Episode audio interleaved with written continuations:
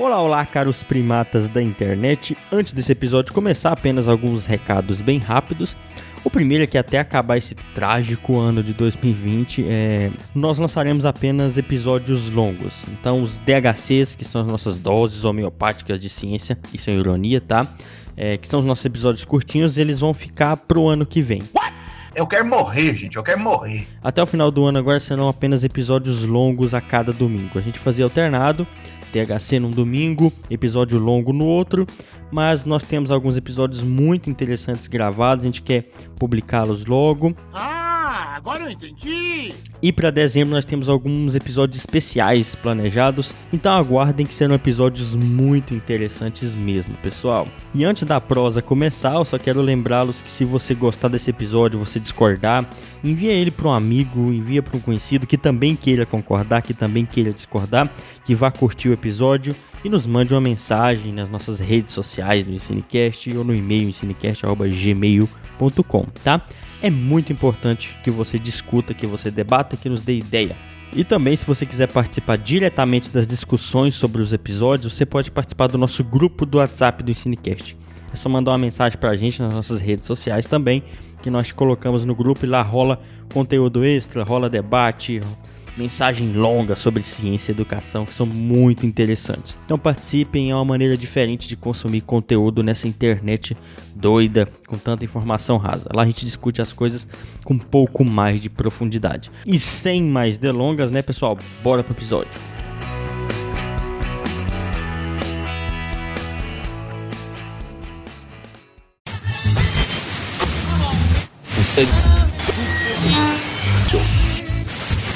O Marlon tá com o Pink Floyd aí no fundo, é isso? O professor, que é isso? O cara reconhece até de lado o negócio, ó. É o quadro do Pink Floyd. É, eu ganho. Fernando que me presenteou, porque é um cara bom, olha, né? Olha. Nossa senhora, esse é o LP. Que isso, Reigota, é um espetáculo. E aí eu fiquei com inveja agora, em LP. Ó, como diz o Marlon, ótimo. Ótimo, isso é bom. Eu só ando ouvindo Pink Floyd ultimamente. E esse LP é espetacular, o Animals, ele é espetacular. Ei, CineCast, ensino e ciências naturais. Olá, olá, caros primatas da internet, bem-vindos a mais um capítulo da nossa epopeia épica pela ciência e educação. Se nós estamos vencendo, me parece que sim, mas porque nós estamos na labuta. Que quem fala é o James, diretamente de Jataí, no miolo do Goiás, talvez um pouco na beira, que o pessoal me corrige, né?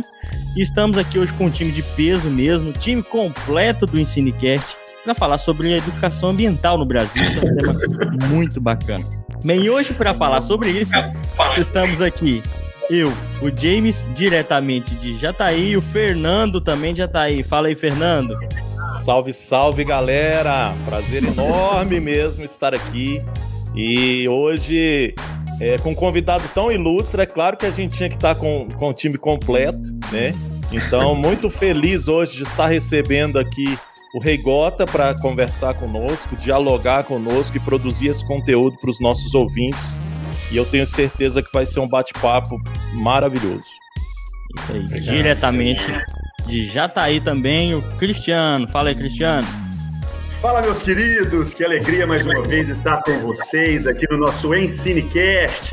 E como o Fernando falou, cara, que episódio bacana que está se desenhando aqui, tá? Recebi aqui Marcos Reigota, um dos grandes pesquisadores em educação ambiental. Lembro lá no início, quando eu estava começando a dar aulas, a orientar os alunos dentro dessa temática, e o quanto que nós utilizamos os materiais do Marcos, e agora poder trocar uma ideia com ele e produzir esse episódio nosso, que sem dúvida vai marcar. Então sejam bem-vindos, fiquem ligados aí, que nós vamos curtir demais, hein? Valeu, Reigota, mais uma vez obrigado pela participação aí. Valeu, obrigado.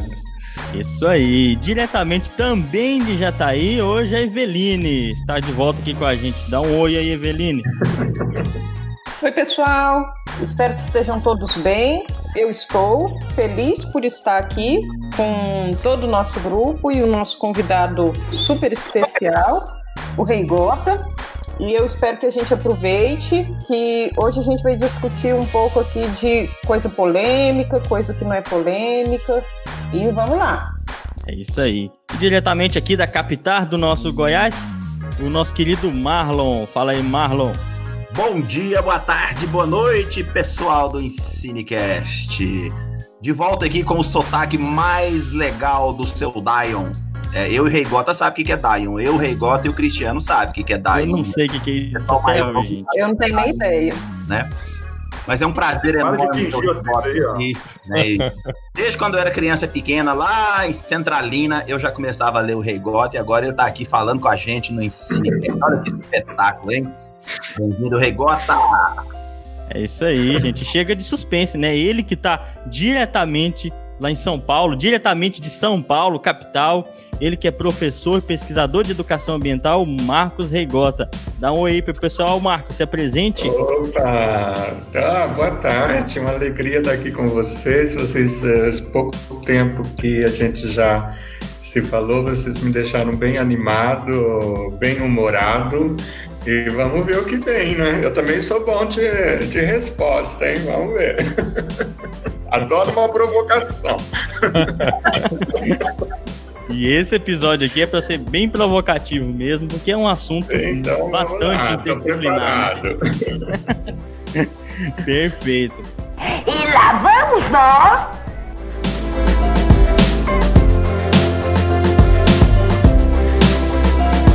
É o seguinte, gente, antes do episódio começar, nós temos redes sociais, temos Facebook, temos Twitter, a gente não recebe um pão de queijo por tudo isso aqui, mas esperamos que você compartilhe esse episódio, que nos siga em nossas redes sociais, que nos envie uma mensagem, que discorde da gente, que nos enche o saco, porque como uma boa construção científica e educacional, suas opiniões, críticas e comentários são essenciais.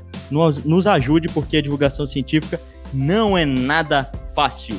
E é isso aí, vamos lá para as pautas do nosso episódio, que hoje nós vamos ter um bate-papo aqui sobre todos os assuntos, a diversidade de assuntos que envolvem aí falar de educação ambiental. Né? E uma das primeiras perguntas que nós pensamos nesse roteiro aqui para começar o nosso bate-papo são perguntas que eu ouvia na disciplina de educação ambiental com alunos de alunos recém-chegados, às vezes na universidade, né? Porque a educação ambiental fala de coisas como sustentabilidade, como desigualdade social, consumismo, mudanças climáticas, desmatamento. Atualmente esses são temas polêmicos, não deveriam ser, né? Mas são. Mas dentro dessa perspectiva eu quero saber do Reigota. Afinal, essa tal de educação ambiental é coisa de comunista por tentar resolver esses problemas, Marcos?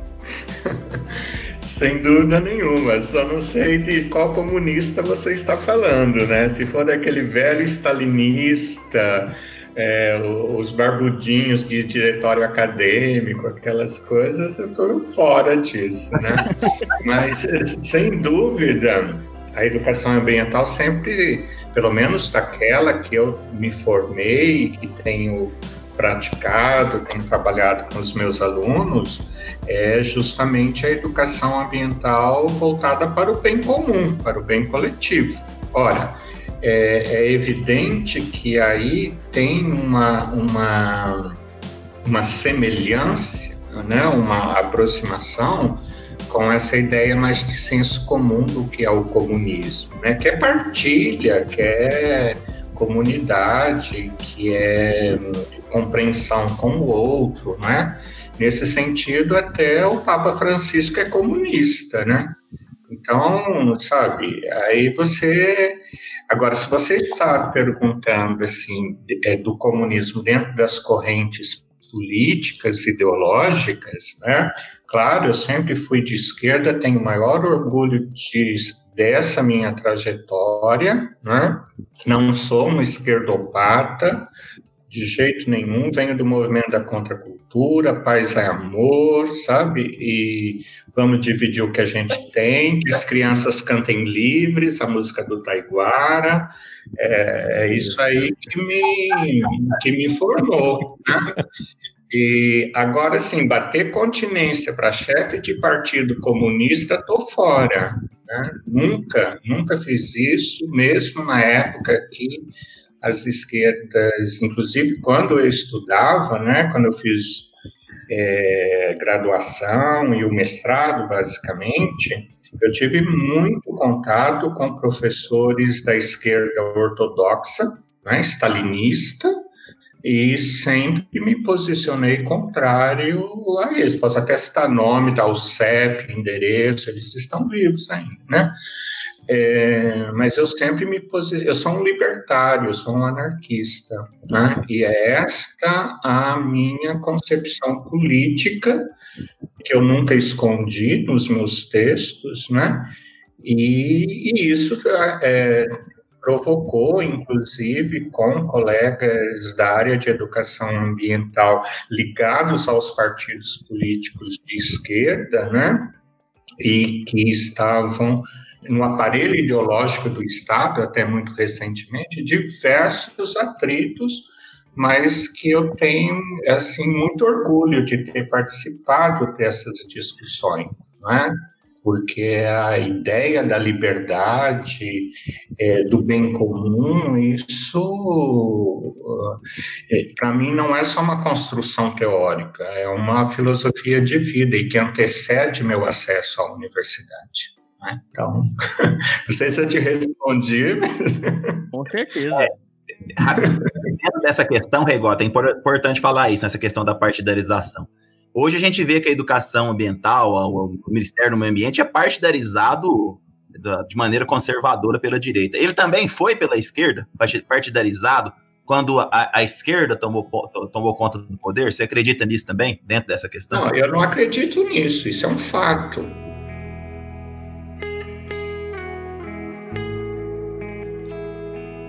Né? Nós, como pesquisadores, a gente tem que ir nos documentos, naquilo que foi publicado, naquilo que foi difundido, né?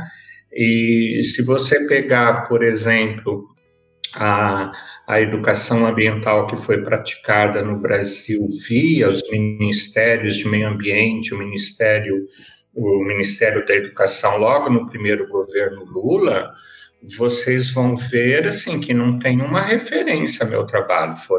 Eu fui praticamente tirado da história, né? Numa tática stalinista, assim, bastante conhecida, né? Agora, como se também isso fosse possível, né? Como se fosse possível riscar uma trajetória. Vocês mesmos deram esses depoimentos, né? Quando vocês estudaram e tal, né? A gente está se conhecendo agora, mas, né? É como se fosse possível tirar da história essa contribuição. Me tirar eu, Marcos Reigota, da história, a história não vai perder nada com isso. Mas tirar essa contribuição, eu acho que é cruel, porque essa contribuição é resultado de muito trabalho, não só individual, mas coletivo, de muitos professores que apoiaram, as bolsas que eu recebi, as universidades por onde eu andei, as publicações que eu fiz, né? Os concursos que eu participei e fui reprovado, né? Então, tem uma trajetória, que é uma trajetória histórica, de alguém que faz parte dessa primeira geração acadêmica da educação ambiental no Brasil. A minha tese é a primeira. Isso é um fato, não é? Não estou contando uma coisa, né? E um dos argumentos da minha tese, porque até então o que havia, já tem 30 anos isso, né? O que havia de educação ambiental disponível era uma educação ambiental bastante behaviorista, marcadamente positivista, americana, tudo, né? E quando eu faço, eu construo o argumento da educação ambiental como educação política, pautada no pensamento de Paulo Freire, né? Isso foi uma mudança paradigmática, não só no Brasil. E isso está sendo cada vez mais... Claro que não se referem mais a mim, porque outras pessoas fizeram isso, né, também, né? Mas você não pode tirar da história desse pensamento onde que ele foi produzido, quem é aquele problema, porque a gente está aí, a gente se conhece, não é? A gente tem uma atuação pública, não é? A gente tem uma presença pública, né? Via congressos, via trabalhos, enfim. Isso você não encontra nas publicações dos ministérios no período... Não, que isso não esteja presente na educação ambiental de um governo conservador como o atual, que eu acho que nem é conservador, a gente pode denominar, é mais é autoritário, né? Eu até agradeço que não esteja ali, mas que esteja ausente da história de um movimento que eu participei simplesmente porque eu não era um adepto partidário, isso no mundo acadêmico que a gente está tem que ser estudado, né? Isso tem que ser estudado. Essa ideia da educação ambiental como educação política, que ela foi sendo incorporada nos textos produzidos neste contexto e também difundidos nesse contexto por outros autores, sem se referirem ao que é a educação ambiental de Marcos Reigota, das duas uma, ou é má fé ou é ignorância. E eu não posso considerar que é ignorância, porque quem fez isso são colegas que são professores nas mais renomadas universidades do país. São pesquisadores do CNPq. É sério. Vamos lá. Reigota, olha só. Eu não sei se você conhece a nossa região aqui, né? Nós estamos, como o James falou, no miolinho mais meio para o lado ali do Mato Grosso e Mato Grosso do Sul, aqui do Goiás, né? E é uma região de extrema produção agrícola. E quando a gente pensa na nossa realidade aqui, e a gente fala muito isso aqui dentro dos nossos episódios, onde a gente sempre relaciona a questão da ciência, educação, e o quanto que isso está diretamente ligado à lógica do capitalismo, né? Uhum. E não tem como a gente falar de educação ambiental sem a gente pensar nessa questão econômica. E aí, a partir disso, eu queria te fazer alguns questionamentos, tá? E depois até conversar um pouco sobre determinadas linhas de trabalho ou de conscientização ambiental que algumas pessoas utilizam. O que você acha disso? A primeira seria o seguinte, será que o nosso sistema econômico atual, esse capitalismo cada vez mais forte e evidente, é o maior desafio para a educação ambiental? Né? Quer dizer, a gente quer trabalhar com reciclagem, sustentabilidade, né? Quer fazer com que as crianças possam entender toda essa preocupação, só que a gente está dentro de um sistema onde o consumismo ele faz com que tudo gire, né?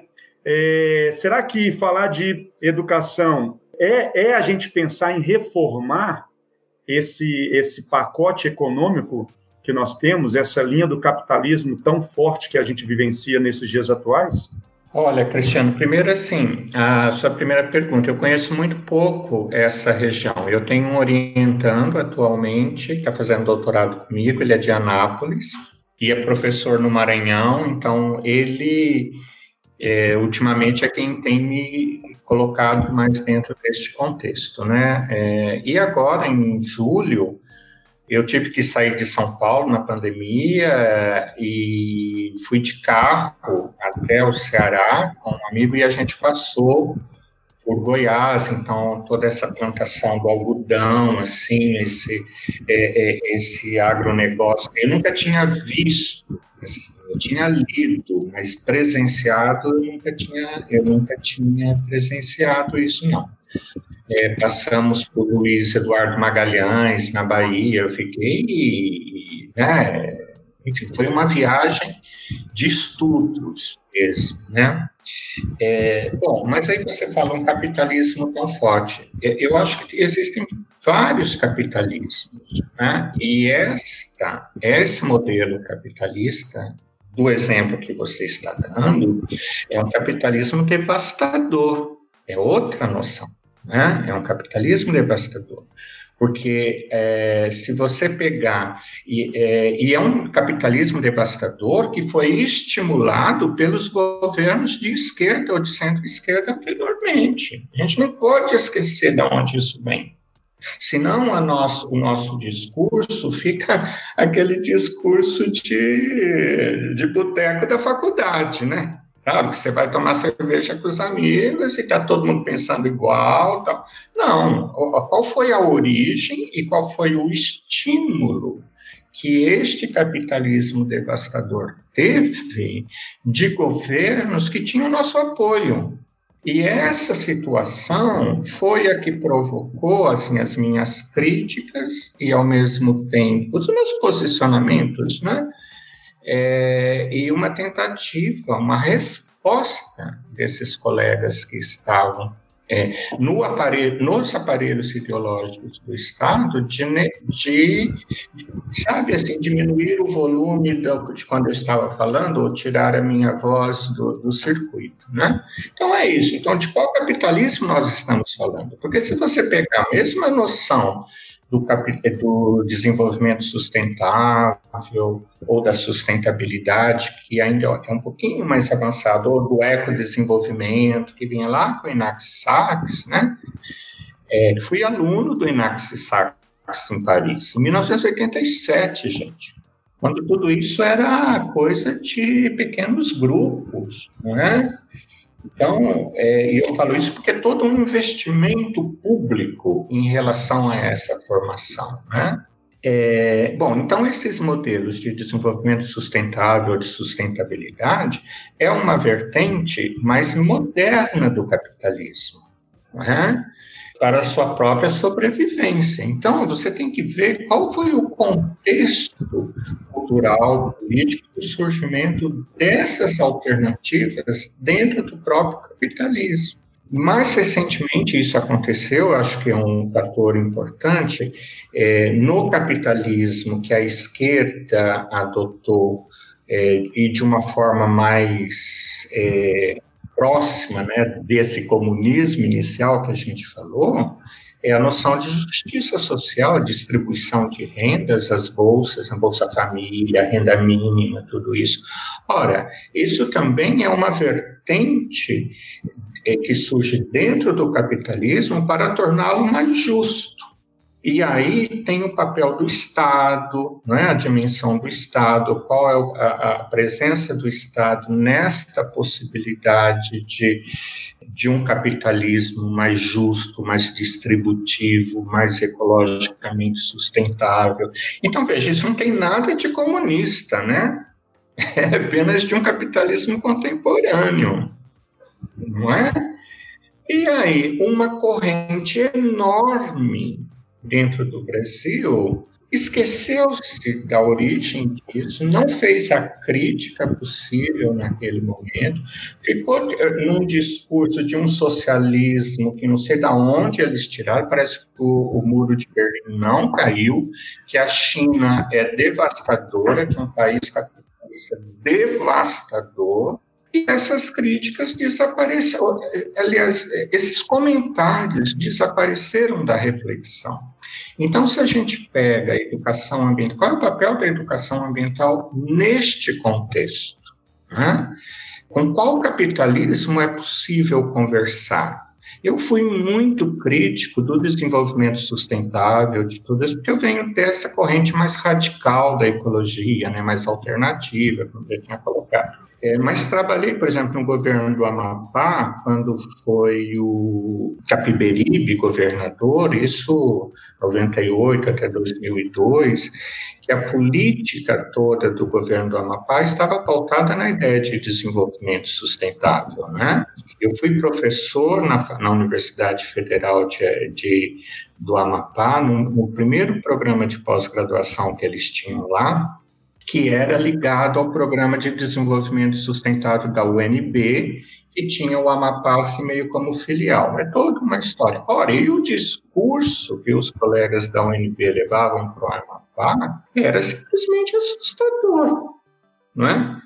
Porque era um discurso que vinha empacotado com esta com esse perfume europeu, parisiense e tudo mais, né? Esse pedantismo acadêmico, mas que estava completamente distante do pensamento sobre as possibilidades de desenvolvimento que o próprio Amapá oferecia. E a gente publicou um livro sobre isso, se chama Trajetórias e Narrativas através da Educação Ambiental. Gente, isso é coisa de 2001, 2002, no mais tardar. Então, veja, são quase 20 anos de reflexão, né? E agora, eu acho que não adianta a gente chorar sobre o leite derramado, né? Quais são as alternativas? Porque esse governo, com todas as características que ele tem 40% de apoio da população.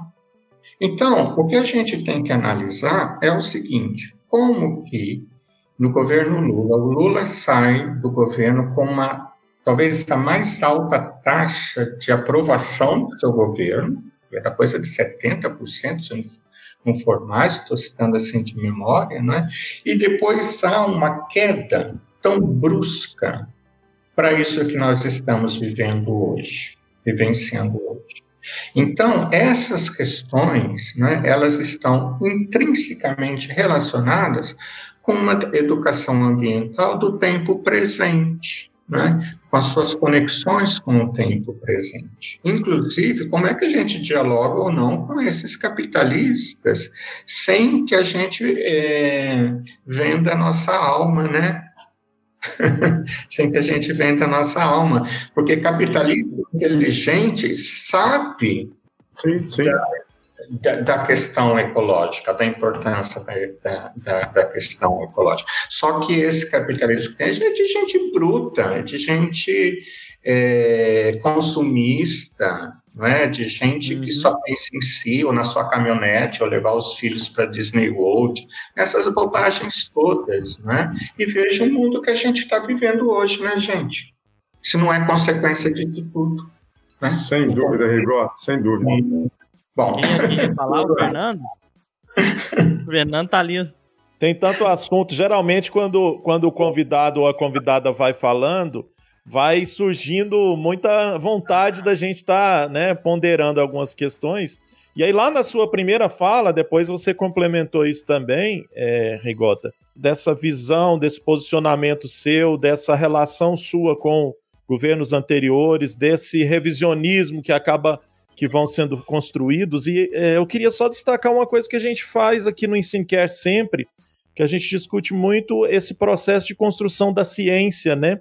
E a gente sempre fala que a política, ela influencia muito na ciência, então a gente sempre deixa claro que a ciência ela está vinculada às questões políticas, às questões econômicas, e da sua fala eu fico pensando justamente lá atrás também, né? Quantos cientistas nós temos ao longo dessa construção, por exemplo, da ciência moderna, que foram sendo deixados de lado, né, por questões justamente políticas, questões religiosas, né, na biologia mesmo a gente tem várias, e também as mulheres, né, quando a gente pega nessa questão da construção da ciência, a gente percebe que muitas mulheres foram sendo deixadas de lado por essa sociedade machista que a gente tem ainda hoje, né? Então é muito triste, né, a gente perceber que ainda no século XXI a gente tem essas situações que a gente pode perceber claramente no presente que estão aí, né? Por causa dessas relações que se estabelece aí. Muito complicado. Acho que esse problema é uma questão, só rapidinho, complementando, Fernando, é uma questão que me remete muito àquela confusão que aqui no Brasil o pessoal faz entre o que é política de governo, quem está nos ouvindo, governo é transitório, né? E com política de Estado. Não, a política de Estado ela é muito mais duradoura, ela está arraigada, né? Presa nas bases ali da nossa democracia. E aí o pessoal confunde, entra um governo, eles tentam ligar aquelas questões, só aquele aspecto daquele determinado partido, e depois quando o governo sai, aquilo sai com ele, né? Talvez coisas boas, né? Coisas que deveriam ser políticas de Estado. Exatamente. Mas, Fernando, isso que você estava falando, né, da relação da ciência com a política, não é? E eu tenho pensado muito nisso justamente porque eu estou sendo muito convidado para situações como essas, e as perguntas, elas voltam um pouco, tocam mais ou menos as mesmas coisas, né? Mas, e aí, assim, é importante os depoimentos, não é? Como é que cada um de nós se constituiu, em qual momento político a gente se constituiu como pesquisador, como professor, como cidadão, né? Então, assim, quando eu decido pela vida acadêmica, de forma assim, não, agora eu vou fazer mestrado, eu vou fazer uma carreira, então, eu estava muito empolgado com a volta dos exilados, né, no Brasil, e era aquele momento da redemocratização. Eram os últimos anos da ditadura, mas havia todo um debate cultural, todo um debate social, político, né, onde, bom, a ditadura vai acabar e vamos ter que redemocratizar o país, né.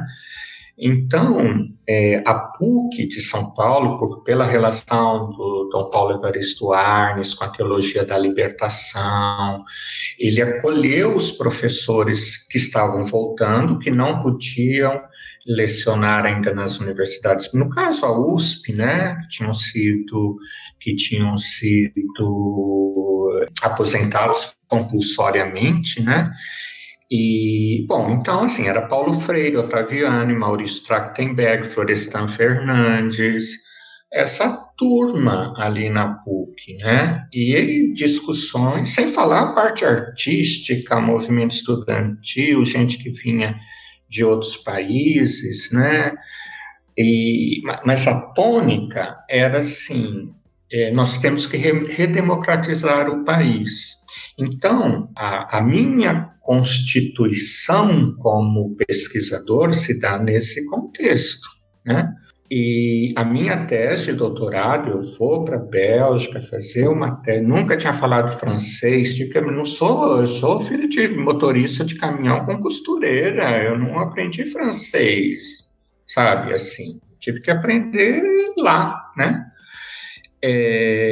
Mas todo o debate que estava tendo na Europa, de forma geral, com o Partido Verde, com o Partido Ecologista na Bélgica, alguns anos antes da queda do Muro de Berlim. O Muro de Berlim caiu em 89, eu fui para a Bélgica em 85. Então, veja, eu saio da Bélgica em 90. Então, veja, eu peguei esses momentos de... discussão sobre a redemocratização, tanto no Brasil, saindo de uma ditadura, e veja, em 64, eu tinha 8 anos de idade, em 85, eu, né, tinha feito a minha formação escolar, ela se deu durante a ditadura, eu não sabia o que era democracia, cidadania, isso aí tudo era... um conhecimento, talvez, de livros, mas não da vida cotidiana. Bem, pula. Professor, os nossos... Oi. Não, é uma questão, interrompendo o senhor um pouco. Não há como a gente desvincular educação, política, ambiente, ciência, é tudo interligado. Com a sua experiência, o conhecimento em outros países... O senhor vê em algum momento alguma diferença em termos de preservação ambiental, política ambiental nos países cujo regime não é capitalista, diferente dos países que são capitalistas? Tá, eu vou chegar lá, Eveline. Ok, beleza. Só para concluir essa ideia com o Fernando. Então, acho que o desafio hoje que se apresenta para a educação, para o ativismo político, pedagógico, ambiental, se dá, sim, que nós estamos diante da possibilidade do Brasil se tornar um país totalitário novamente. Então, veja, e se é que ele já não está, né? Se é que ele já não está... Mas veja, então esse pensamento, que era assim, bom, que tipo de ciência a gente vai, ou de política, a gente vai praticar, estudar, aprofundar, que vá na direção da construção da cidadania, do restabelecimento democrático. Foi esse meu percurso. Então, foi super legal. Agora, os nossos orientandos, eles têm pela frente que construir uma ciência que não vai no sentido da redemocratização ou do aprofundamento da democracia, mas que vai no sentido do combate ao totalitarismo, tá certo? E aí, como é que a gente faz? Perfeito. E como é que a gente faz? Quando houve a expulsão da Dilma do governo, que ela foi traída por aqueles com que ela fez aliança, né? Eu fiquei diante da TV o dia todo assistindo aquela palhaçada, mas aquilo revelou o que é o Brasil profundo. Aquelas pessoas que expulsaram a Dilma, elas chegaram ali eleitas pela população. Elas não caíram do céu ali. Bem, e muitos deles continuam ali. Não é? E não vão sair tão fácil. Não vão sair tão fácil. Então, eu chamei os meus orientandos e falei, gente, tudo mudou. E eles me olhavam assim, meio assustados, né? Porque se a gente estava trabalhando assim, nesse aprofundamento dos minoritários, né? Essas temáticas que não são tão caras, né? Agora a gente vai ter que lutar contra isto que foi colocado. E a gente tem que conhecer esse Brasil profundo que permitiu esse espetáculo degradante que foi. Então, esse é um desafio para essa geração, para os nossos estudantes. E eu tenho falado isso, esse semestre eu estou dando bastante aula na graduação, porque também foi uma opção política de entrar na graduação e levar essa discussão na graduação, né? Eu tenho alunos que, eu acho como vocês, têm 17 anos de idade, tá certo? E não adianta eu ficar utilizando esse jargão contra o governo. Eu tenho que construir pedagogicamente, politicamente, alternativas para a ação dessa geração. Eu não sei se vai ser o menino de 17 anos que vai levar isso adiante, mas é a geração dele que vai levar isso adiante, né? Bom, vou pular então um pouquinho e voltar lá para a Eveline, né? O que você me perguntou. Eveline, eu tive a oportunidade de conhecer alguns países socialistas ou comunistas, né? Estive na Iugoslávia no período antes da desintegração da Iugoslávia, depois na guerra. Eu escrevi um livro sobre a Iugoslávia, que se chama Iugoslávia, Registros de uma Barbárie Anunciada, porque a Iugoslávia sempre tinha me atraído por N motivos políticos, culturais e pessoais, né? Mas estive na União Soviética, em 87, para participar do Congresso de Educação Ambiental. Era 10 anos depois de Tbilisi, né? Isso foi em Moscou, e eu fui convidado pela Unesco para ir participar desse congresso, né? Então, foram poucas semanas, poucos dias nesses países, mas o contato com esses países aconteceu, né? Eu tenho um olhar pessoal. Com a queda do Muro de Berlim, na segunda semana da queda do Muro de Berlim, os estudantes de Louvain organizaram uma viagem até Berlim. Eu tenho lá em Sorocaba um pedaço do muro que eu tirei com as minhas próprias mãos, né? Então, o que aconteceu nesse espaço, principalmente o espaço europeu, né? Estive na China também, nesse espaço europeu socialista em relação ao meio ambiente foi tão catastrófico quanto no espaço capitalista, né? E com uma maior dificuldade, porque no espaço da Europa, eu não gosto de falar Europa democrática, não acredito nisso, mas na Europa ocidental, o movimento ecologista surge justamente pelos espaços criados pela redemocratização da Europa após a Segunda Guerra Mundial, né? Contra as armas nucleares, uma vida mais alternativa, todo o debate contra para diminuição das horas de trabalho, né? As famílias que se compuseram diferentemente, tudo isso é um legado do pensamento ecologista europeu no espaço democrático, né? Da Europa democrática. Na Europa ocidental, melhor dizendo, que democrática. Na Europa socialista, essas possibilidades não existiam, a não ser via o próprio aparelho de Estado. Então, a Conferência de Tbilisi, a Conferência de Moscou, que eu fui, apoiadas pela Unesco, né? As duas, mas elas acontecem porque é o momento de grande influência da União Soviética na Unesco, né? E por isso essas conferências acontecem naqueles países. E isso foi muito importante. Então, em 87, quando aconteceu em Moscou, eram os anos da perestroika.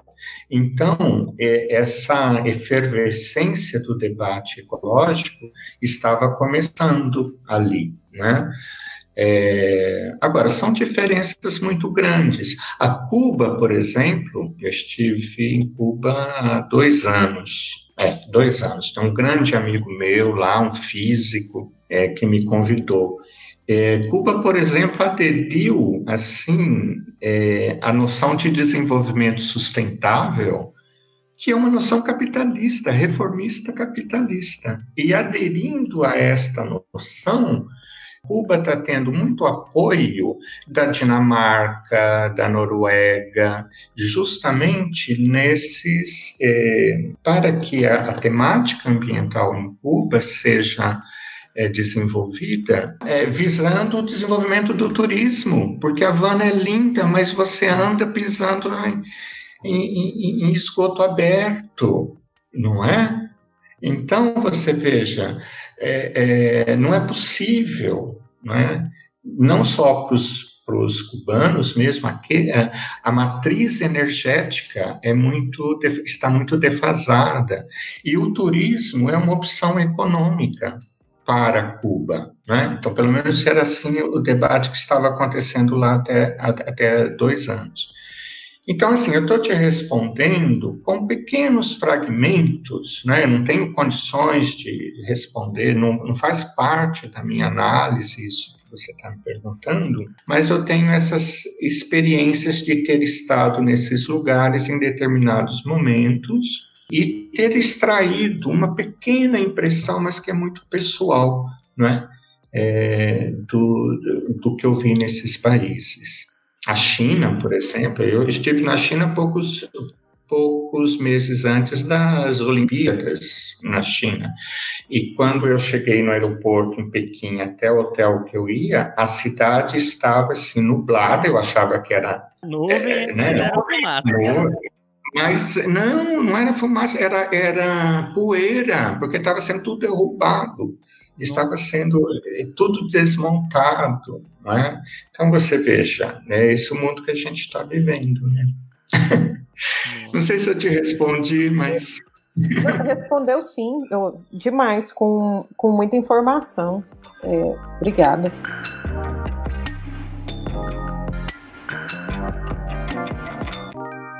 Ó, eu fiquei aqui, eu confesso que eu pensei numa coisa aqui interessante. Ele disse que escreveu um livro, Reigota, sobre a Iugoslávia. É claro que era um movimento diferente, era uma situação diferente, né, a gente sabe. Mas você disse que é o registro de uma barbárie anunciada. Você tem medo de alguém escrever algum livro com esse mesmo título no futuro sobre o Brasil? De novo? Eu espero que não. Eu espero que não, sinceramente. Porque da barbárie anunciada... e você sabe, esse título, eu estava escrevendo sobre a Iugoslávia, mas não tinha um título.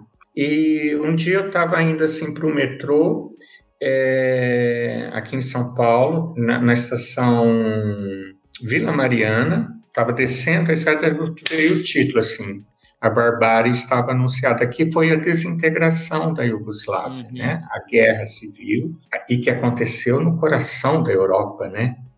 Então, nessa época, assim, que eu comecei a escrever o livro, eu morava na Suíça, e de Zurique a Belgrado é 1 hora de voo. Mas, para mim, era o espaço geográfico estava muito distante. O espaço geográfico, o mapa mental que eu trazia, né? Ele não estava assim, ali do lado. E eu tive muita convivência com os refugiados da Bósnia que iam para a Suíça. Muitos jovens, gente na universidade, porque a Suíça também teve uma política de retirar os jovens. Olha, vocês sabem que na Iugoslávia a física, a matemática, a química, né, era assim, muito forte. E estudantes assim, muito capacitados. Ora, a Suíça, bolsas de estudo, né, vem para cá, fica aqui nessa universidade, faça o seu doutorado aqui e tal. Ela foi... que é atrair inteligência, né? Atrair conhecimento, porque jovem suíço tem um ou outro que estão nessas universidades de grande prestígio, mas não é porque eles não têm, é que eles não querem mais, entendeu? O jovem suíço não precisa disso, ele quer montar uma banda de música, uma festa e tal.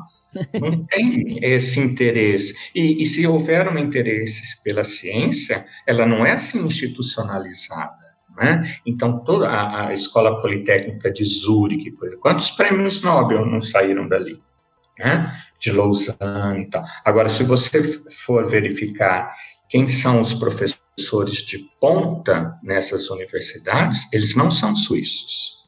Não é? Eles vêm, muitos vieram dos países do leste europeu, né? Então veja, essas coisas que eu estou colocando aqui para vocês, elas estão presentes, não assim tão claramente como eu estou colocando aqui, mas elas estão presentes na minha reflexão e nos meus textos. É o Brasil o meu foco de reflexão, mas ele está e de ação. Eu voltei para o Brasil porque eu quis voltar para o Brasil e atuar aqui, né? Mas essa reflexão, ela tem essas conexões, né, com o que se passa no mundo, que eu tive a oportunidade de testemunhar ou não, ou pelas minhas relações sociais, pelos meus amigos, as pessoas que eu fui conhecendo e que mantêm amizade até hoje, né? Que me trazem testemunhos importantes do que acontece nos países deles, né? E aí eu vou incorporando nessa reflexão no sentido o que é o Brasil no mundo hoje, né? E essa barbárie anunciada, como você perguntou, eu já nem sei se ela está anunciada ou se ela já não está acontecendo, né? E o próximo passo... E a gente está sendo estimulado por uma guerra civil. Que não eu diria... Desculpe. eu que peço desculpa, mas assim, eu só ia fazer um adendo aqui. Eu diria que essa barbárie já foi anunciada lá atrás, né? Exatamente. E agora o que ela está sendo estimulada, não é? Ela está sendo estimulada o extermínio dos seus adversários, seja de uma forma pelas milícias, seja da desproteção dos grupos mais vulneráveis, as comunidades indígenas, né, as pessoas que vivem na periferia. Atualmente, o discurso sobre vacina, que a vacina não é obrigatória. Ora, acredito que nós que estamos aqui hoje, a gente tem não só condições intelectuais, mas condições econômicas de tomar a vacina, certo? Mas tem muita gente no nosso país que não tem nem as condições intelectuais da educação, da formação, da importância do que é tomar essa vacina, e muito menos as condições econômicas. E aí você se depara com um discurso ignorante que vem do aparelho do Estado, é política de Estado. Veja, gente, se isso não é o prenúncio, a porta de entrada de uma guerra civil, né, que aconteceu na Iugoslávia por outros motivos, não é? E eu acho que a gente está vivendo isso, né? A gente está a um ponto de viver isso, porque você sai na rua, as pessoas te olham, né, meio assim... né? As pessoas sem máscara, as pessoas em cima de você. Há um clima de guerra, e esse clima ele foi criado para isso. Então, se a gente que trabalha com a reflexão, né, com os estudantes, com a educação, com o meio ambiente, que é vida, né, gente? Quando a gente está falando de meio ambiente, a gente está falando de vida, né? Então, o que que se anuncia? Ou que, como você disse, Fernando, que já foi anunciado, estamos vivenciando, mas o que nós estamos vivenciando não é o fim, é o começo. Uhum. É o começo. Já então, como é que a gente faz frente a isso? Uhum. Né? Como é que a gente faz frente a isso? Essa é a pergunta que me tira o sono, né? É fácil não, né, gente? Nossa Senhora! Nossa. Essa é exatamente a minha próxima pergunta. Marlon, o que você vai falar? Eu tô rindo de nervoso, cara, porque... Meu Deus, tem base não, nós estamos no sal. Coisa que você falou, Reigota, que já vou pegar aqui, antes que eu sou danado para perder ideia, mas como que a gente vai fazer frente a isso? A todos esses problemas políticos que a gente está vivenciando, que são problemas, óbvio, que impactam no âmbito da ciência, né? Por exemplo, eu que estava no caminho do mestrado para o doutorado, as coisas estão meio zoadas, né? Usando um termo bem simples no Brasil, que atrapalhou esse caminho meu como pesquisador, eu diria, um pouco, no mínimo. E também a política também influencia nas questões de educação. E quando a gente fala de fazer frente a esses problemas de ignorância, problemas ambientais, nós temos que falar da educação, né? Como é que a gente realiza educação ambiental num cenário como esse, né? É possível, será, fazer um trabalho de qualidade? Olha, é resistência, né? Eu não sei, eu não tenho uma resposta, né? Eu posso falar de como que isso chega para mim de várias formas, né? E essa que a gente está tendo agora é uma. Eu estou sendo muito solicitado, não só aqui no Brasil, mas fora do Brasil. As pessoas querem saber o que está acontecendo aqui.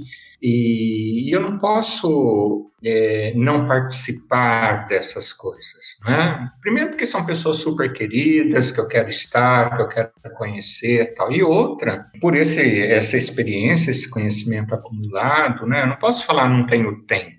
O único problema é da agenda, que dia que a gente pode, tal, não sei o quê, né?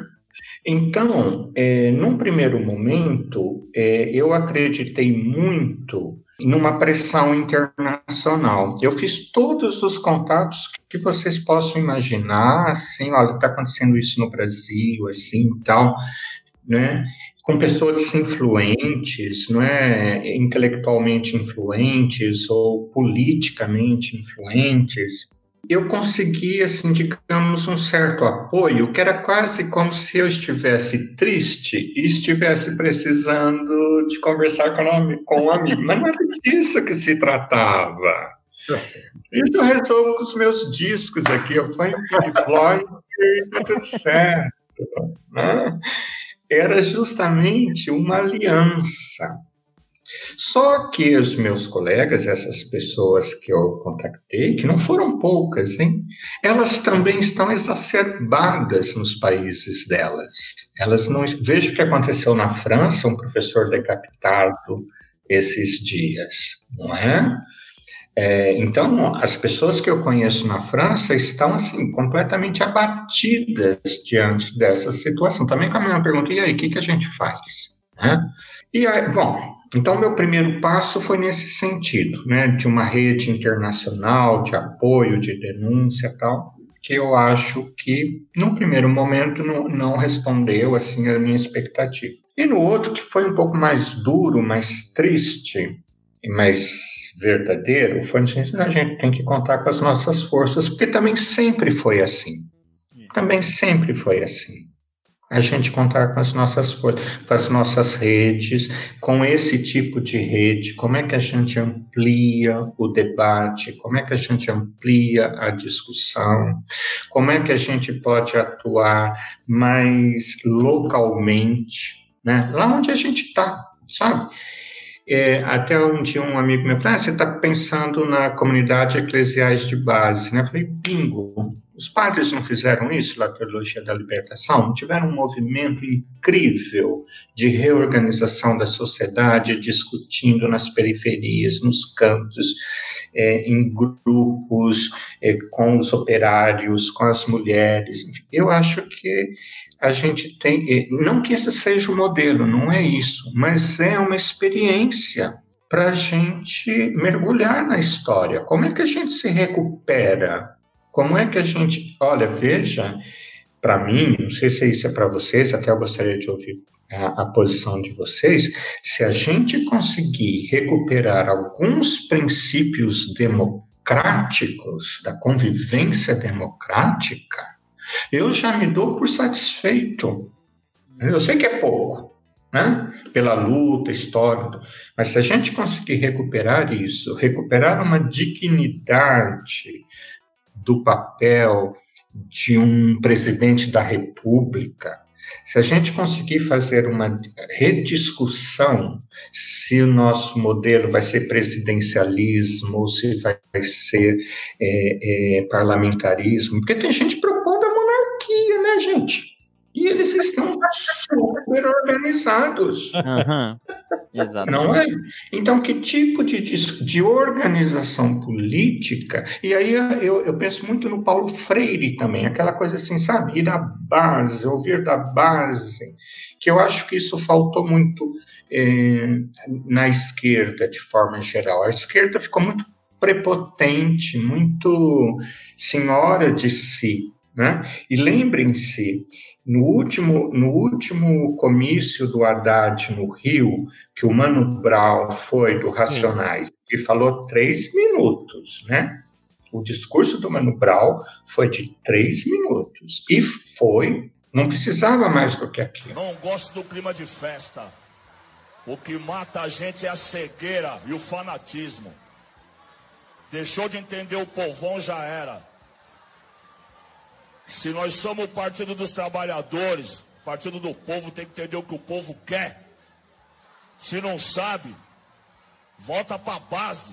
Extremamente marcante. E da ótica o Mano Brown vem, né, mano? Certo? É verdade. A legitimidade daquele discurso. Então... aquele discurso é mais legítimo ainda pelo seguinte, a esquerda que nos governou, ela incluiu pelo consumo, e não pela política, não pela cidadania, não pela cidadania, né? A inclusão por essa visão capitalista de consumismo, ela incluiu pelo consumo, né? Exatamente. Então eu vejo assim que a gente tem, não é fazer autocrítica, não é isso, não é aquela coisa dos partidos, né? Ah, que você errou. Não, mas assim, qual foi esse processo histórico que nós vivenciamos com tantas experiências riquíssimas? Não é? Riquíssimas, e que chegaram nisso que a gente está hoje. Parece que não houve essa experiência histórica. Então, se a gente não fizer essa análise, se nas nossas práticas pedagógicas cotidianas, se nos trabalhos que a gente orienta, não houver uma possibilidade dessa reflexão, que eu acho que é onde a gente atua, né? De construir e fazer isso que vocês estão fazendo, divulgar e atrair as pessoas. Não adianta a gente ficar conversando só entre nós, não atrair outras pessoas, senão é conversa entre amigos, que a gente curte as mesmas coisas, a gente é camarada um do outro, né? Ótimo, é um encontro entre amigos. A questão é como é que você dialoga hoje com quem votou nisso e apoia essas propostas. Uhum. Porque tem muitos jovens, eu não sei o caso de vocês aí, mas eu acho que não deve ser grande, jovens da classe operária, jovens da classe trabalhadora, que estão com quase os 2 pés na extrema-direita, gente. Sim, sim. Repetindo os discursos do Guedes.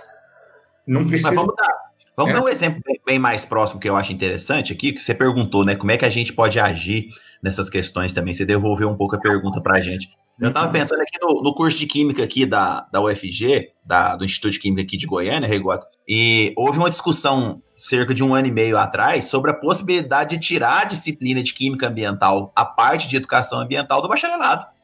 Os professores discutindo essa possibilidade. Professores de nível superior, olha só, professores de nível superior, doutores, achando que não era interessante o bacharel discutir educação ambiental, que isso deveria ficar só com o licenciado. Olha o absurdo da... Não é uma questão só da classe que não tem acesso à informação, né? A gente fica pensando assim, não, só quem não tem acesso à informação. Não, quem tem acesso à informação também tá perdido. Também tá falando essa merda, né? Exatamente. Então, veja, são vários espaços de ação e de interlocução, né? E a gente tem a possibilidade de circular por vários espaços, né? É. No meu programa, que é um programa de pós-graduação em educação, eu ofereço há mais de 10 anos um componente que é meio ambiente, cotidiano escolar e cultura. Bom, eu tinha colegas que viravam o nariz diante disso, não indicavam esse componente para os orientandos deles, não é? Era assim, como se fosse um apêndice. Olha, e como que a temática... Mas nada como o tempo também, né? Como que essa temática, ela é central hoje no debate, ela é central no mundo... Pela pandemia, pela economia, os aeroportos vazios, a indústria do turismo que cai, as queimadas, não é? Direitos humanos, comunidades indígenas. Quem é que está habilitado, teoricamente, a partir de estudos, né, de um compromisso político, para fazer essa discussão sem os clichês partidários, né?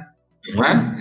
Ora, e institucionalmente, pelo menos desde 92, com a Conferência do Rio de Janeiro, né, as universidades estavam fazendo essa discussão. Pode não ter sido suficiente, né? Pelo tamanho da encrenca, nunca é suficiente, mas pô, tem um monte de gente formado. Quanto que não foi investido coletivamente na formação dessa inteligência, dessa comunidade de cientistas, de pesquisadores, né?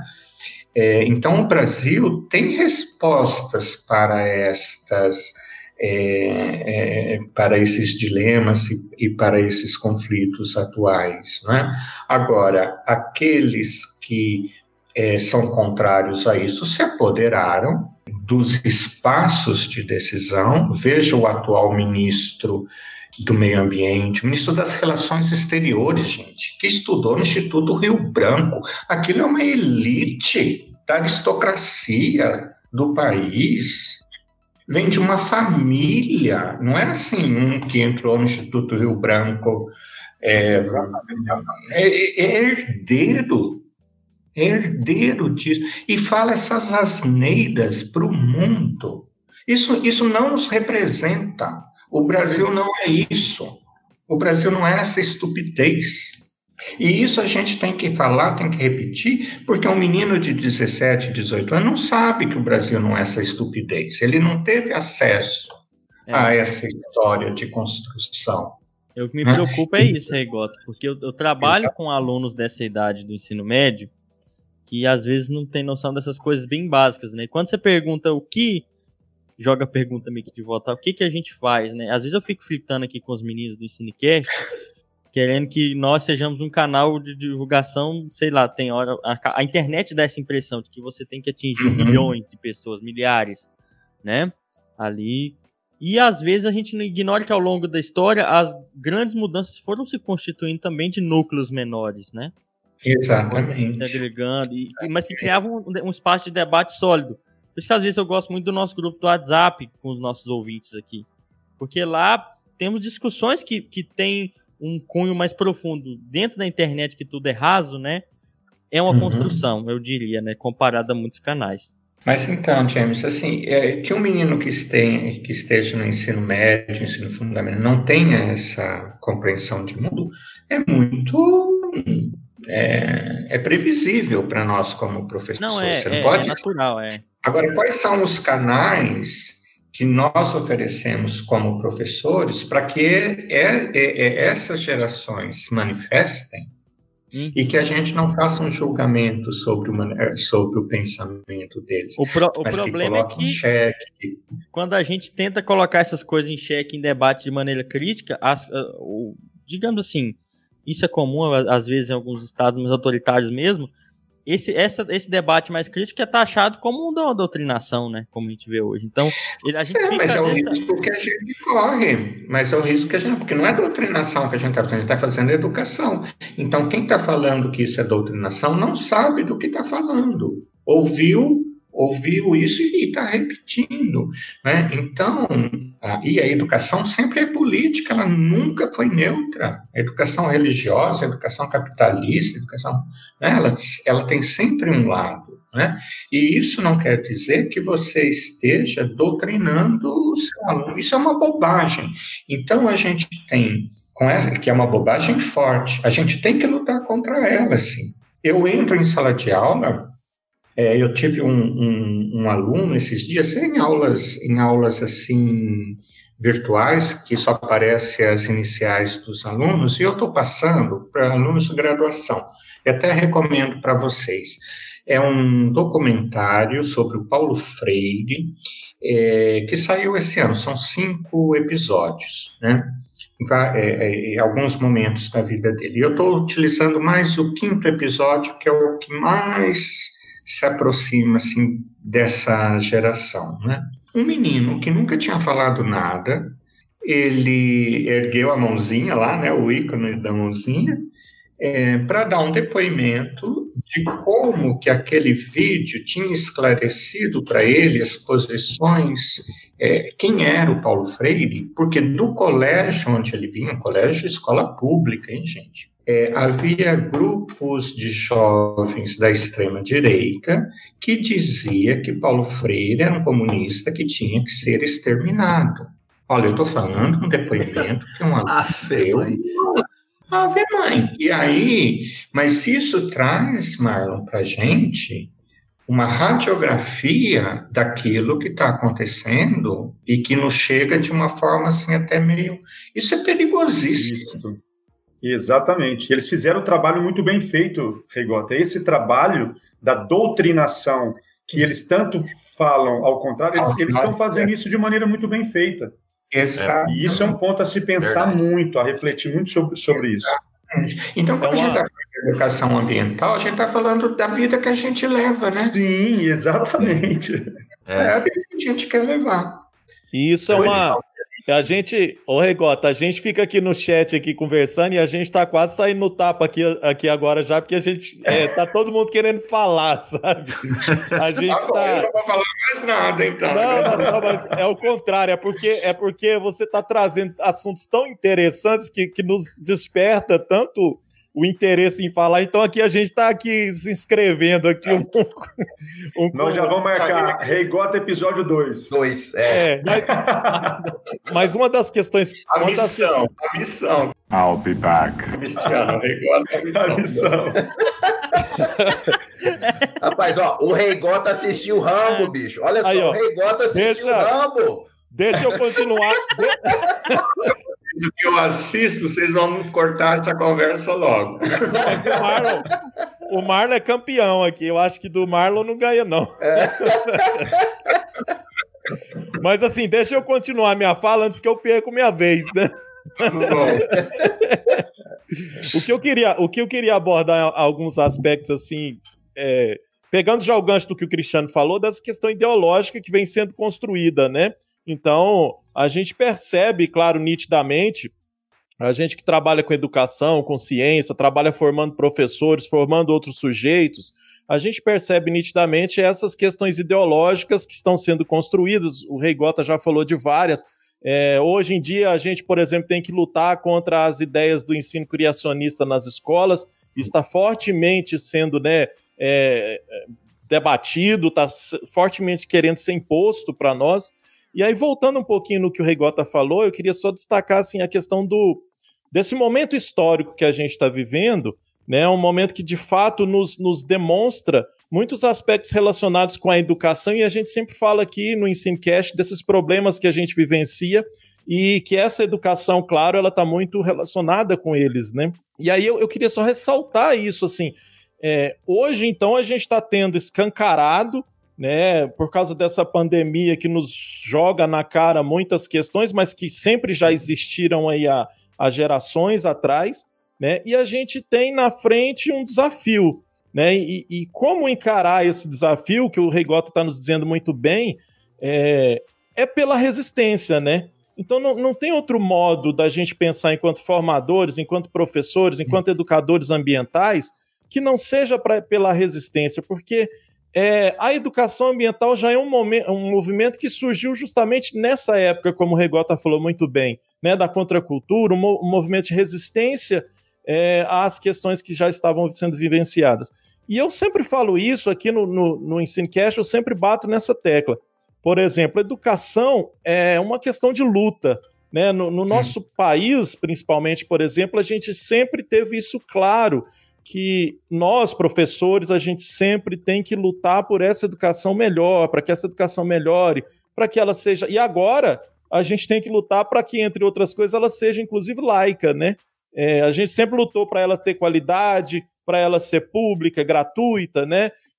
Mas agora a gente está tendo que lutar contra outros aspectos ideológicos ainda, que nos sobrecarregam ainda mais e vai nos minando, né? Então as nossas forças parece que elas vão sendo minadas, vão sendo sugadas, e quando eu ouço, por exemplo, o Reigota, uma pessoa com tanta experiência, nos dizer isso e com tanto conhecimento, isso eu acho que é importante, Reigota, porque nos reforça, nos dá ânimo, nos mostra que de fato a gente, se nós nos dermos as mãos, né, se nós seguirmos nessa luta forte, pelo menos a gente vai ter a certeza de ter lutado e ter tentado.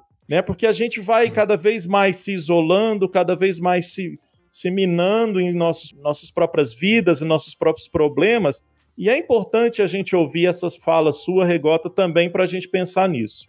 Poxa, obrigado, Fernando. Olha, tudo isso para mim assim também é muito dolorido, evidentemente, não é? Eu passei por momentos muito difíceis, né? Provocados por essa situação política, né?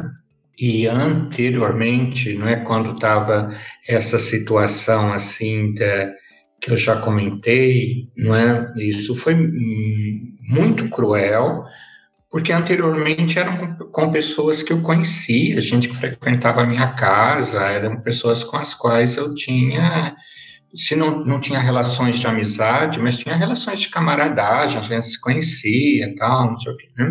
Então, isso foi muito duro. Agora, são pessoas que eu não conheço, não tenho, né, como vocês também, vocês não têm relação alguma com essas pessoas, né? Mas veja, eu queria pegar o sentido da laicidade.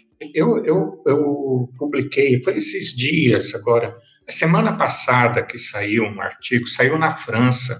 Eu coloquei no meu Facebook, Marlon, depois se você quiser dar uma olhada lá. Está em francês e tal, mas eu comento ali o contexto que é. Esse artigo me foi solicitado pelos editores, que eles estavam organizando um número que era sobre a crença dos professores e a influência dessas crenças nas práticas pedagógicas. Só que o sentido de crença, que era a ideia do dossiê, eram crenças científicas, não estava atravessado pelo religioso, né? Bem, mas me pediram um artigo e tal, e eu escrevi e falo do Brasil, evidentemente, e elaborei a ideia, a noção da virada fundamentalista no Brasil. Quando é que se deu essa virada fundamentalista, né? Seja pelas religiões, né, as novas religiões e tal, mas também pela Igreja Católica, né? Esse discurso da Igreja Católica. E como que esse discurso adentrou as nossas escolas, as escolas públicas, inclusive. E também são discursos de professores, não é?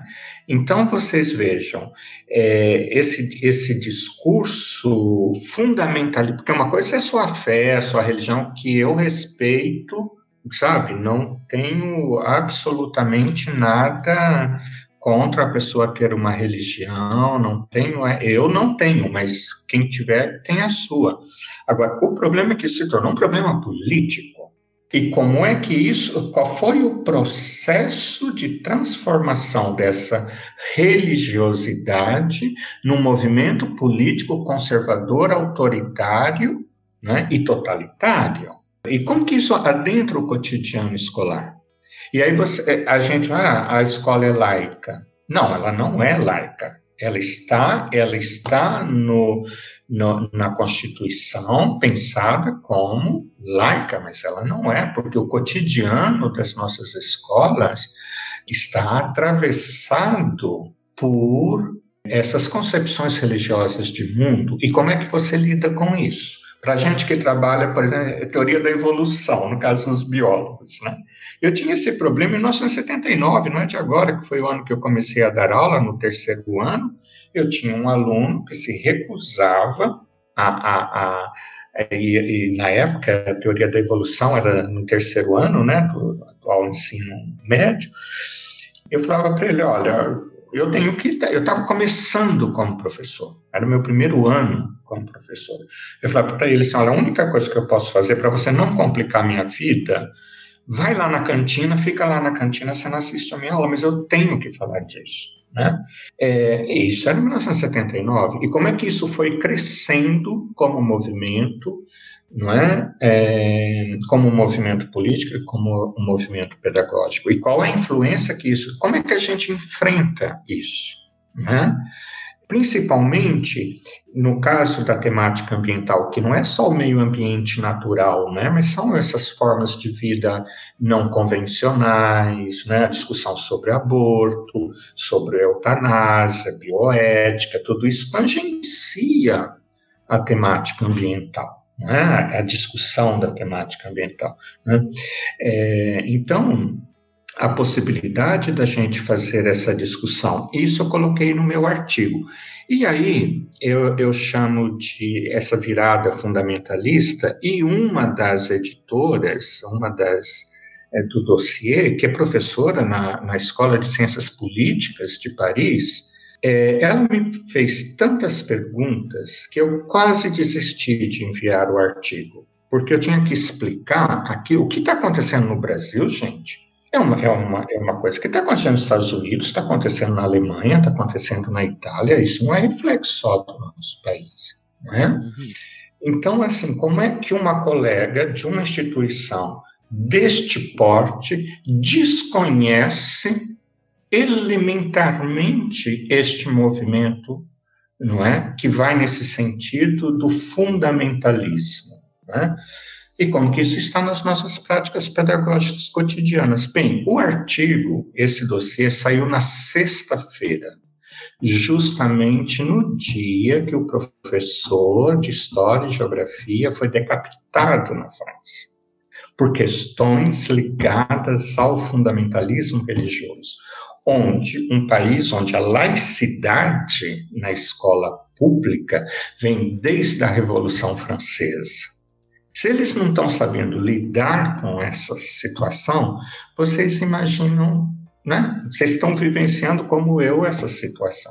Então, veja aí, novamente, a possibilidade da gente fazer esse tipo de debate, organizar a nossa, nem que seja só para deixar como registro que nós lutamos contra isso. Nós não fizemos parte daqueles que aderiram a esta estupidez que está aí, que chega até ao discurso de que não é necessário ter vacina contra, que fica, o Estado não tem por que obrigar a população a se vacinar, fica a critério de cada um. Ora, esse discurso, ele tem como base um fundamentalismo religioso e uma pobreza ideológica política. A gente tem que falar. Se a gente vai conseguir convencer alguém, é outra história, né? Mas isso tem que ser dito, isso tem que ser colocado em todos os momentos que a gente tiver essa possibilidade, inclusive no nosso circuito mais próximo, que é dos nossos familiares e dos nossos amigos. Quantos de nós não estamos confrontados com cisões nas nossas famílias e nas nossas redes? Não estou falando na rede social, não. Estou falando de amigo, aquele que vinha na sua casa, jantava, você ia tomar uma cerveja com ele e tal, ia jogar futebol. Você não aguenta mais o discurso do Flávio. Isso mudou agora, principalmente depois da pandemia, né? Durante a pandemia também, que muita gente... A questão de saúde pública virou uma questão ideológica política, né? Exatamente. Veja, é não crescendo. E isso nos obriga constantemente a nos posicionarmos. E aí que dá essa canseira, né? Chega uma hora que você está exausto, né? Porque não é sempre que você tem energia física, né, mental para entrar nessa discussão. Porque ela não acontece uma vez por semana, ela acontece 3 vezes ao dia. Não, e só citando um exemplo da bizarrice, né, assim, dessa questão que, de fato, as influências vêm vindo da Europa, norte-americanas, e a gente vai tudo, né, meio que, entre aspas, absorvendo todo esse movimento que vai se constituindo, né, e aí eu, por exemplo, fiz o doutorado recentemente trabalhando com o ensino de evolução biológica, Reigota, então, esse assunto que você está dizendo aí... É uma questão que eu conheço até um pouquinho bem, justamente por essa discussão que a evolução biológica sofre, né, um impacto enorme, principalmente desses movimentos norte-americanos, e agora no Brasil está muito forte. Mas aí, vindo essa onda, né, que a gente poderia dizer assim, nós temos agora as eleições para prefeituras, né, para vereadores, e em Jataí nós tivemos um debate recente dos candidatos a prefeitos. E nós temos um candidato aqui que ele já foi vereador da cidade e tentou implantar o projeto da escola sem partido na cidade. E olha a bizarrice. Desse nível. Olha, não, e detalhe, hoje ele é deputado estadual. Estadual. Né? Mas olha a bizarrice que ele chegou a dizer no debate. Ele foi perguntado sobre essas questões, né? E aí ele falou, eu percebo que naquela época eu estava errado em defender a escola sem partido, mas hoje eu percebo que os meus princípios estão certos, porque o que eu defendo hoje é uma escola cristã. Você é vergonha da profissão! Então, meu perceba, Deus, perceba o buraco que nós estamos, e essas influências que você está dizendo, que, né, elas chegam na nossa porta, né? Então elas estão influenciando as políticas públicas que não estão só federais, digamos assim, mas as políticas públicas estão no nosso município. Por isso que falta assim, em quais espaços mais imediatos, a noção de escala mesmo, né? A gente pode atuar. Sem dúvida. E sabe, ali no embate, cara a cara, sabe, você conhece o cara, onde é que ele mora, qual é a trajetória de vida dele, ele conhece a sua, sabe, o que é que você estudou, o que é que ele estudou. Então, trazer esse debate com essa complexidade para o cotidiano de onde a gente atua. Agora, nesse momento... Tá muito, assim, muito distante, virtualmente, né? Eu acho que são escalas de possibilidades de ação. Amigo meu que acabou entrando nessa onda agora, nesses problemas ideológicos, né? Ele é da área da saúde. A pandemia chegar foi uma coisa que eu pude usar para ele, para explicar para ele como o governo é despreparado, entendeu? É um exemplo. Mas e ele entendeu, James? Entendeu, arrependeu. Mas enfim, gente, nós tá com 1 hora. Né? Eu vou fazer... 1 hora você está sendo generoso, né? Isso aí é só para enganar o convidado, né? Senão... Eu estou acompanhando aqui o reloginho do computador. Não, a gente vai para a última pergunta para a gente finalizar o episódio, tá? O comportamento do James é um comportamento Hare Krishna. Ele não conta a hora como a gente conta, entendeu? Para mim, o assunto tá bom, eu tô vendo. The boy has no patience.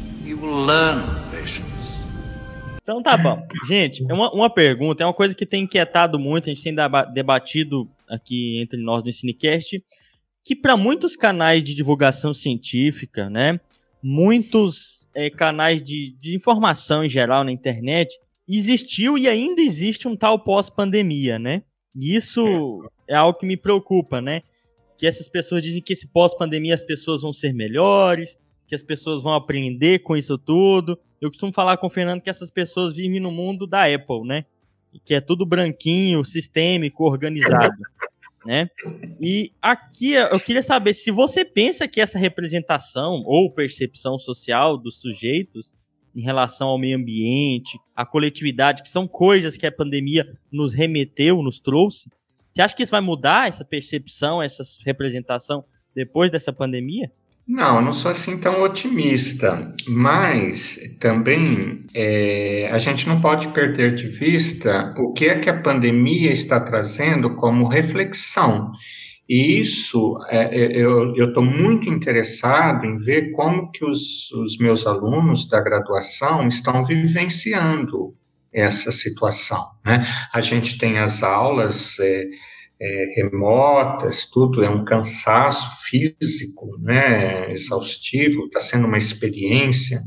Essa semana nós fizemos a avaliação, até agora um pouquinho antes de entrar aqui com vocês, eu estava lendo o que eles escreveram e eu estou surpreso do que veio. Seja no sentido, assim, de como essa pandemia o sensibilizou, né? Ele, vários alunos que ficaram assim, que perceberam que o mundo, né, não era tão cor-de-rosa como estava sendo vendido para eles, e outros que relatavam assim, o pânico que tem de falar em público ou de nunca se manifestar nas aulas, né? E então a escrita, né, nessa avaliação foi muito interessante porque foi um momento de reflexão deles, e isso eu acho é um material que, se eu tiver tempo depois, eu quero analisar com mais calma, escrever alguma coisa a partir do que esses alunos estão dizendo, né?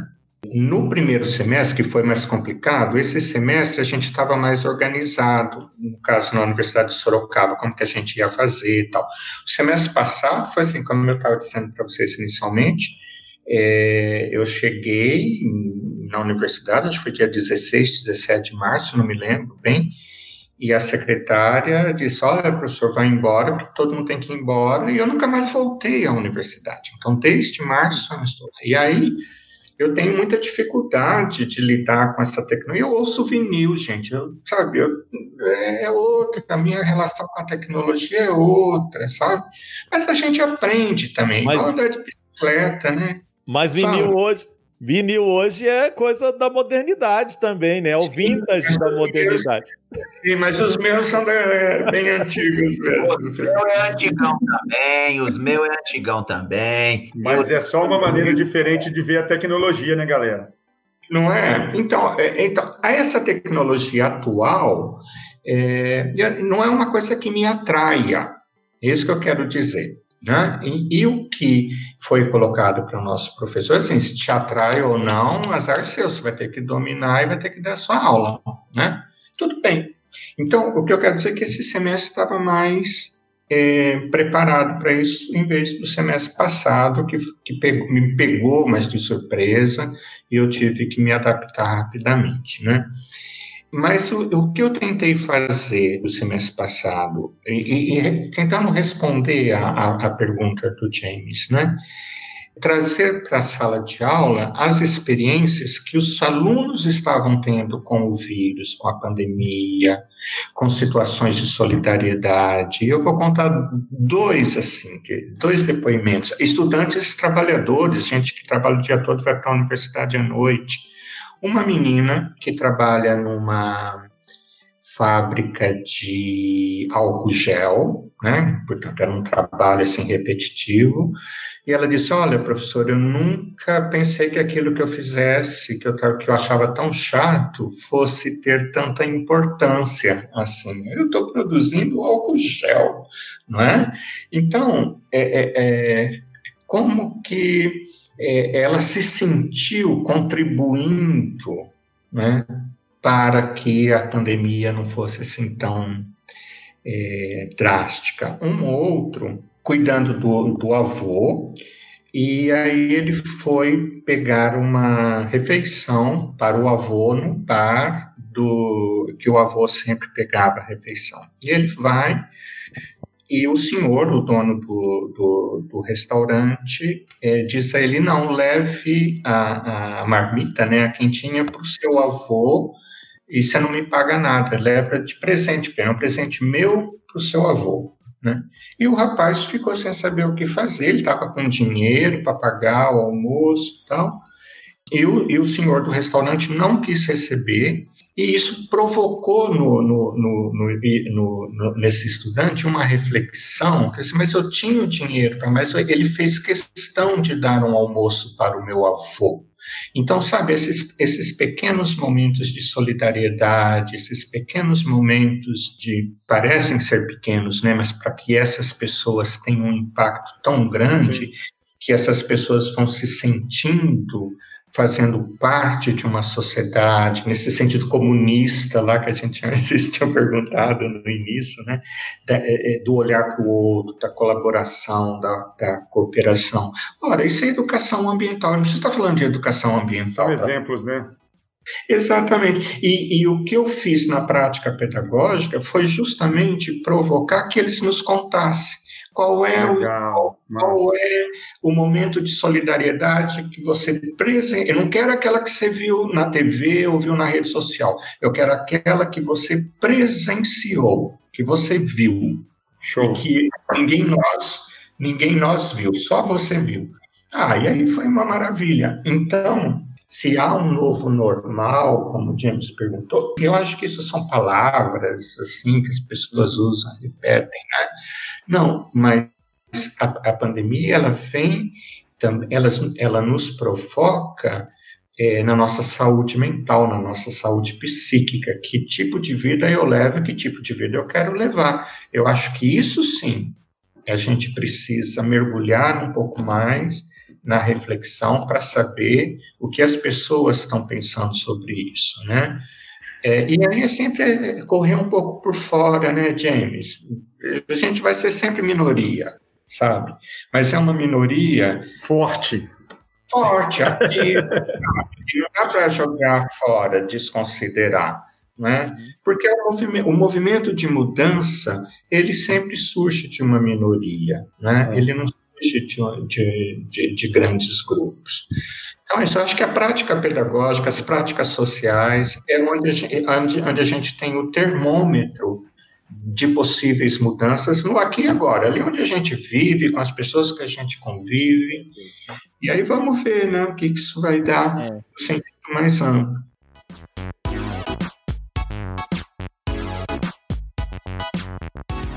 É isso aí. Estamos chegando, infelizmente, no nosso final. Vai ter que ter uma parte 2 aí, menino. A missão. Só depois da pandemia e ao vivo lá com vocês. Beleza. Peraí, vamos fazer uma última pergunta. Vamos abrir uma exceçãozinha e fazer uma última pergunta para ele, que é muito importante para o EnsinaCast, porque a gente sempre fala aqui de formação. Por importante por quê? Para quê, Marlon? EnsinaCast? É, EnsinaCast. Isso é doença.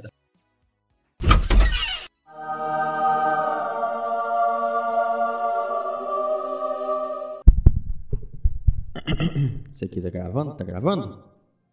Olá, pessoal. Aqui é o James do futuro. Eu tô gravando esse áudio semanas depois desse episódio ter sido gravado.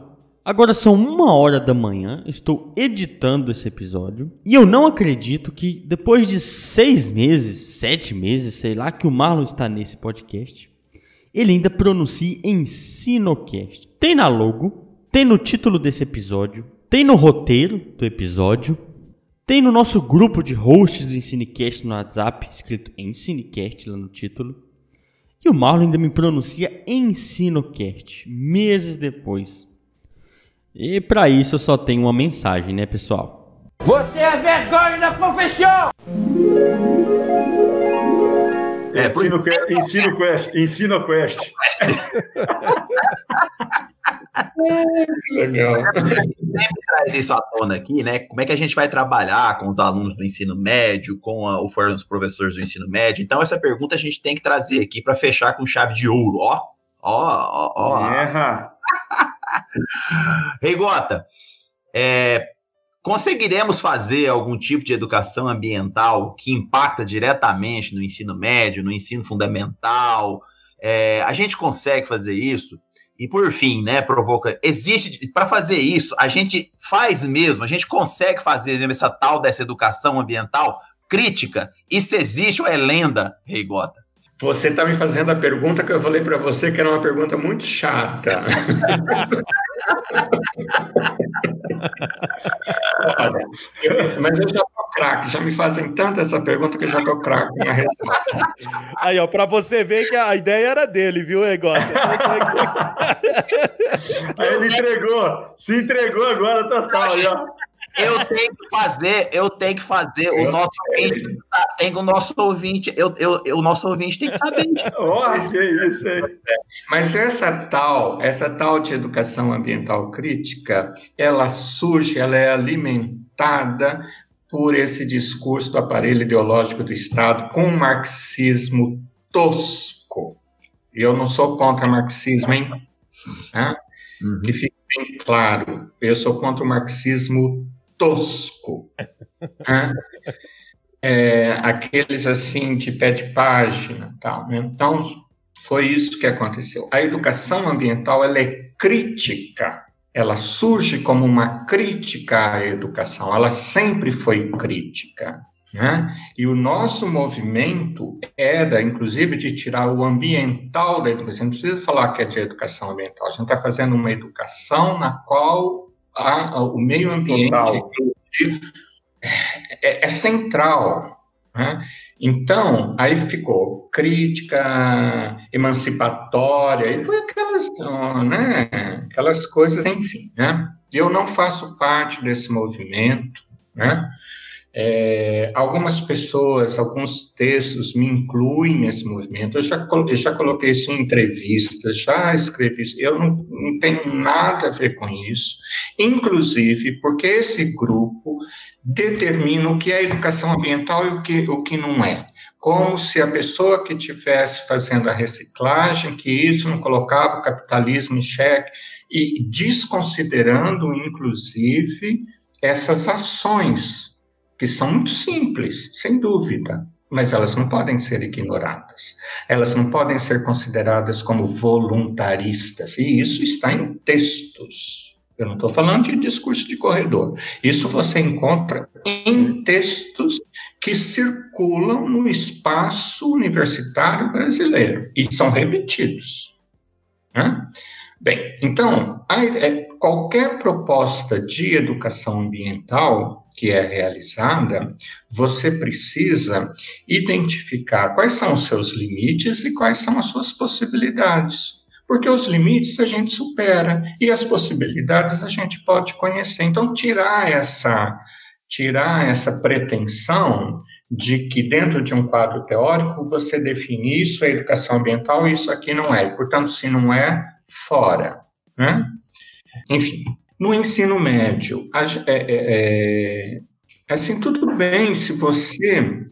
Eu tenho professores, tenho orientandos que são professores no ensino médio, em língua portuguesa, de educação física, de matemática, enfim, de todas as áreas do conhecimento, e que tentam colocar trabalhar esses conhecimentos a partir de uma perspectiva ambiental.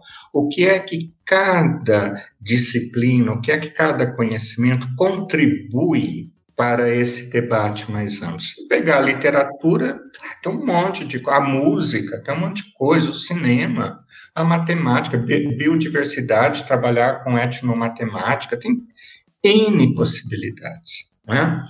Então, isso é uma coisa, do ponto de vista teórico, do ponto de vista da investigação, que está aí disponível. Esses trabalhos são trabalhos que são de domínio público. Bom, por que eles não são acessados é outro problema, Né? As pessoas estão acessando aquilo que é mais fácil. Você coloca no Google o que, que vem primeiro, é o que você pega. Agora, dá nisso que a gente está vivendo. Né? O mais óbvio dá nisso, né? O mais evidente. Bem, então eu penso que as práticas no ensino médio, ou mesmo na educação infantil, uma possibilidade metodológica de trabalho é justamente essas trajetórias e as narrativas dos sujeitos, né? Como é que cada um vive o mundo presente, seja a pandemia, seja as queimadas, seja viver nas fazendas de Goiás, né?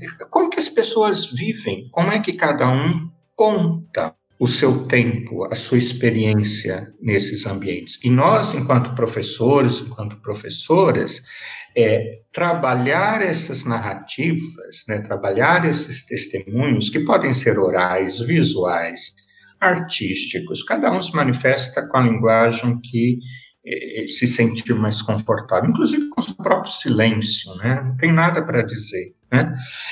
Mas como é, então, que nós, como professores, podemos trabalhar essas narrativas para além daquele discurso dos direitos.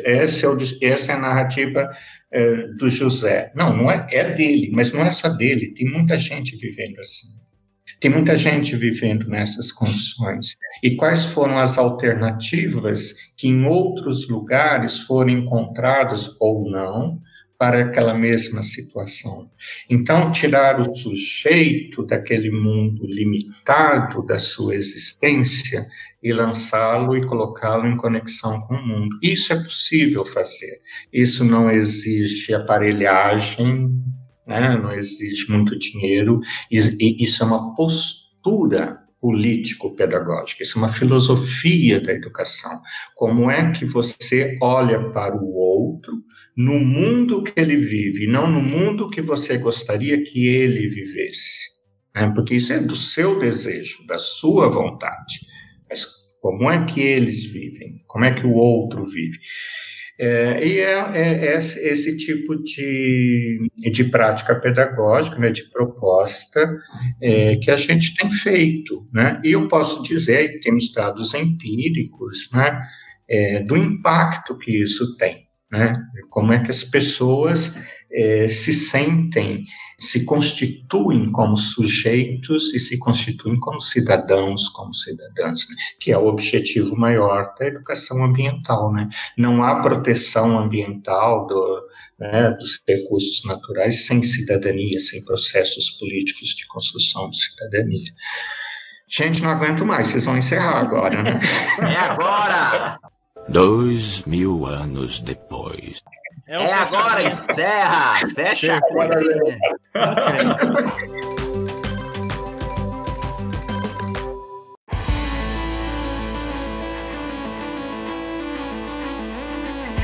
E pra fechar com chave de ouro, né? Aquele quadro nosso é bom demais da conta, em que nós damos sugestões de coisas pra ler, ouvir, coisas que não, podem não ter relação com o tema, não tem nada não, tá? Que vocês vão dar. A gente sempre deixa o convidado pro final. Começa aí, Fernando, vai lá. O que é bom demais da conta hoje? Eu quero aproveitar então essa discussão, aproveitar as referências que o Reigota falou de Paulo Freire, né, e seguir nessa sugestão. Então eu quero sugerir um livro do Paulo Freire que chama Conscientização, para que as pessoas possam ler. Principalmente a parte 3 dele fala sobre algumas questões que a gente discutiu aqui, sem contar a série de outros livros dele que a gente sempre cita aqui, porque nós também somos freirianos, viu, Reigota? Então a gente sempre cita Pedagogia da Autonomia, a gente sempre cita aqui alguns livros dele, e também recomendar os livros do professor Reigota, né, da área de educação ambiental, para quem ainda, porventura, possa não conhecer, que eu duvido muito, que busque os livros dele, que são muito bons. Perfeito. Marlon, o que é bom demais da conta para você hoje? Uai, nossa senhora. Cara, hoje eu vou de uma literatura... Eu gosto muito de ficção científica, né? E quando tem ficção científica aliada a essas questões ambientais, eu vou sugerir para vocês hoje um livro que chama-se Parábola do Semeador, de uma escritora afro-americana chamada Octavia Butler. E ela, nesse livro, ela fala bastante sobre o que nós discutimos aqui hoje, né? O que vai restar desse país, o que vai restar desse mundo se a gente não tomar nenhuma providência, né? Vai ser desesperador. E ela parece prever, né, muitas das coisas que nós falamos aqui e que o Reigota colocou muito bem, né, em termos se a gente não fizer nenhum tipo de ação em prol dessa humanidade. E como música, eu vou deixar para o Reigota, que eu acho que ele vai falar alguma coisa legal de música aí. Então tá bom, né? Cristiano. Bora lá, bom demais da conta, uai. Ô James, então, essa nossa conversa hoje foi, eu acho que assim, eu pelo menos eu senti momentos de muita angústia, depois momentos de euforia, e eu acho que é esse momento ele descreve, né? Ele mostra pra gente muito dessas sensações todas. Então eu vou tentar deixar uma dica aqui, uma leitura um pouco mais antiga, que ela é extremamente atual, tá? Não sei se todos vão concordar com essa dica, mas eu vou de Eduardo Galeano, As Veias Abertas da América Latina, e para que a gente faça o exercício de pensar a questão ambiental dentro de tudo aquilo que o Galeano traz para a gente, que é de uma atualidade que chega a assustar. É isso aí. Perfeito. Que legal. Eu, antes do Reigota finalizar com as dicas dele, pra gente, as minhas são, basicamente, os nossos 2 episódios sobre educação ambiental, lá de trás, quem puder voltar lá e ouvir, tem 2 episódios lá, né, então dá uma conferida lá. E um vídeo curtinho, esse é pra você passar pro pessoal da sua família, que eu passo pras crianças do Fundamental, que é o The History of Stuff, eu vou colocar na descrição aqui, em inglês não tá bom não, mas tá bom. E aí, que é um videozinho que resume um pouco dos processos que o nosso sistema econômico perpassa para produzir os produtos que você usa, que aí até por política e tudo, de uma maneira rápida, mais sintética, mas que é muito interessante para você passar no grupo da família. Certo? Reigota, o que você tem de recomendação?